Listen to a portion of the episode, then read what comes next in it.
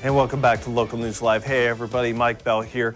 Right now, we're going to t- talk about a couple of different things. One, we're going to talk a little bit about pest control when it comes to agriculture, farming, and of course, ranching as well, which I hope you find as interesting as I do. I used to cover agriculture a lot when I worked for newspapers in Nebraska and in southwest Iowa. But also, I'm going to speak with well, uh, same topic as before, but I'm going to speak with Brad Easterling. He's an extension agent, manager of pest control when it comes to several counties in Texas. So we're going to talk to him about that and also about daylight saving time, not savings. As you can see from this graphic behind me, there's no plural. I learned that the hard way through this interview. It's daylight saving, not savings. So, how does going back an hour, going forth an hour, kind of affect farmers and ranchers in the 48 of the 50 states that observe daylight saving? Let's find out. Hey everyone, Mike Bell here with Local News Live. I'm being joined by Brad Easterling. He is a, uh, let's see here, extension agent for integrated pest management with the Texas A&M Extension Office overlooking Glasscock, Reagan, and Upton counties in Texas. Brad, thanks for taking the time to join me. How are you? I'm doing just fine. How are you? I'm doing all right. So, wanted to talk to you a little bit about daylight savings. It's coming up here pretty soon, and I'm trying to reach out to a number of different people in agriculture from across the country. And so I know that Texas, like Nebraska, we do observe daylight savings here and down there as well. So, first off, tell me a little bit about what you do for the Extension Office and um, basically how things are going right now in your neck of the woods.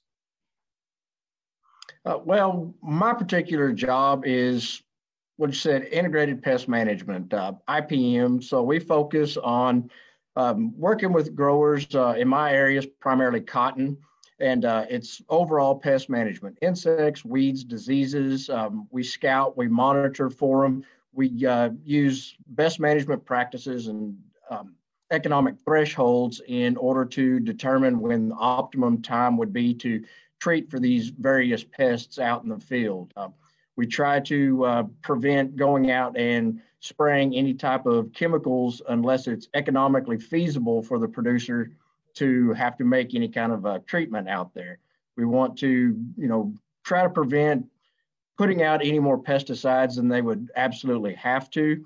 Um, one for the environment, um, and also due to just strictly economics. We don't want to spend any money when we don't have to. We also want to prevent uh, making an application and flaring up another pest that's out there. We don't want to uh, flare or destroy all of our beneficial insects out there. We also try to use the what we consider softest chemicals that we can, ones that aren't as harsh and will also protect our beneficial insects that are out in the field so that the beneficials are able to try and control other pests that may be out there in the field. Um, same thing with our herbicides. We try to use um, targeted herbicides for the pests that are out there. Um, also, you know, trying not to uh, destroy any of the crop. Also, trying to educate producers on proper application techniques as far as the right nozzles, um, ground speed, pressure, avoid uh, drift, volatilization, not getting onto their neighbors out there or potentially any homeowners, things of that nature. So, uh, just the most judicial and economic means of applying any pesticides and the minimum amount of pesticides at any particular time. Right. So from basically everything I just gleaned from what you uh, gave, very thorough answer, by the way. Uh, everything you just told me, it's a lot more complicated than just going out and you know hosing things down with uh, bug spray, from what I understand. Because again, like you said, there's a delicate kind of balance. You want to suppress or, or kill off the populations of the nasty stuff. You want the beneficial insects, the kind that like help aerate the earth and I, I, assume possibly nitrogen levels and watershed also comes into play because you're using these pesticides and like, like you said, soft chemicals. You don't want this stuff messing with the crops and the other species of bugs and everything like that as well. So sounds a lot exactly. more complicated than I thought it would be. So that's really fascinating stuff. And I think you and I might have to have another discussion sometime about that and how that's impacting agriculture in your area. Like I'm sure it does pretty much everywhere else. But we want to talk real quick about uh, uh, daylight savings because that's coming up. So you work in agriculture. How has daylight savings kind of impacted positive or negative uh, uh, farming and stuff that you've seen in your area? Um, you know, it's got a few effects or impacts for our guys. Um, you know, it's kind of interesting when you think about daylight savings time. The general media, they always say the farmers are the reason we have daylight savings time. And it's really not accurate. Uh, right. When it first came out, the farmers were actually against it. It was more of a federal policy. Um, they instituted it back around World War One, and it was a, a, cost savings measure. Is the reason they did it. Energy uh, energy saving measure. Um, they revoked it after World War One, and then reinstituted it during World War Two. And then over the years, there's been various modifications to that program, uh, extended months to it, and different states have come in, come out, and then now it's just a federal regulation. But the farmers were originally against it. Um, even today, a lot of farmers or most farmers aren't big fans of it. Um, you know, there's a, a few benefits, I guess, as far as able to work a little bit later in the evening when we've got longer days. Um, that would be primarily as far as like actual manual labor out in the field. Um, you know, if you're trying to build fence, you can work a little bit later, uh, working on, say, irrigation equipment or having to dig some ditches in the fields, things of that nature. Um, you know, there's probably a lot more drawbacks to it. Um, you know, number one being like loss of sleep. You know, everybody's got to adjust to new sleep patterns. Right, uh, right. You almost get a, a, feeling like jet lag for for quite some time as you're trying to adjust to these new sleep patterns. Um, livestock can be a big um, can be affected quite a little bit due to time change. You know, livestock just like people get into a pattern and they're used to the same activities every day.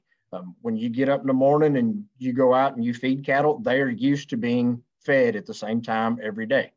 Um, and it doesn't matter if it's a commercial cattle herd, um, if you're in a feed yard, if it's kids feeding 4 H projects. Right. They're used to being fed at the same time every day.